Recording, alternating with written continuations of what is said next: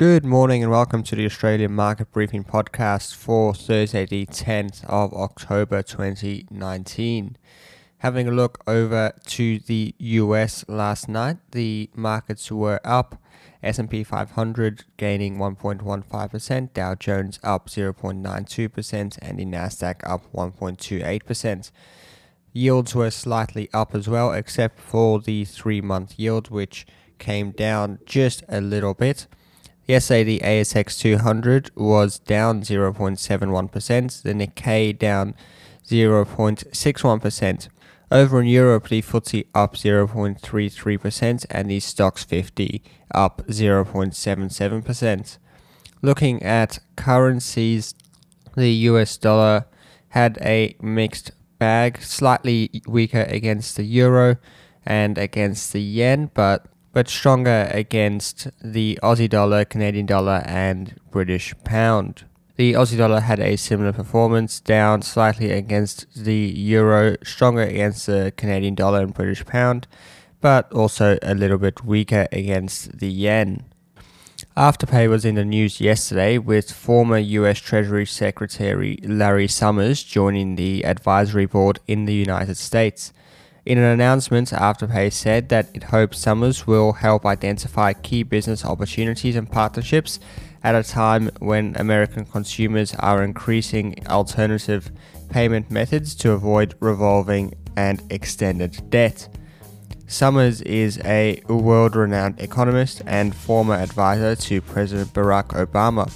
Other members of the advisory board in the US are former Reebok CEO Uli Becker and former CEO of ModCloth, Matthew Kaness. Larry Summers brings financial disruptor experience from Jack Dorsey's Square, where he sits on the board of directors. Also, part of the news yesterday was the announcement that David Hancock, a director at Afterpay, will be resigning. Hancock will remain as a consultant at the company and is sitting on a pile of shares and options worth $100 million. Trade tensions heating up between the US and China sent Australian shares crashing yesterday. Flight Centre dropped 11% after announcing that their first half underlying profits will be lower than a year ago in a challenging trading environment. This comes after the collapse of Thomas Cook just weeks ago. Standing out from the market was Clinuvel Pharmaceuticals, up 60.2% after the US Food and Drug Administration has granted approval to supply its Scenesse drug. Also in the news yesterday morning was Jerome Powell's speech, in which he declared that the time is now upon us to start expanding its balance sheet. This is likely in response to recent volatility in the repo market this was largely due to a miscalculation by the Fed on the amount of reserves needed in the banking system. The US Fed's reserves have shrunk to half of what they were in 2014, despite a growing economy. However, this new program of growing the balance sheet is not classic quantitative easing. QE, as it has been used in the past, has focused on buying long dated US Treasuries to suppress long term rates.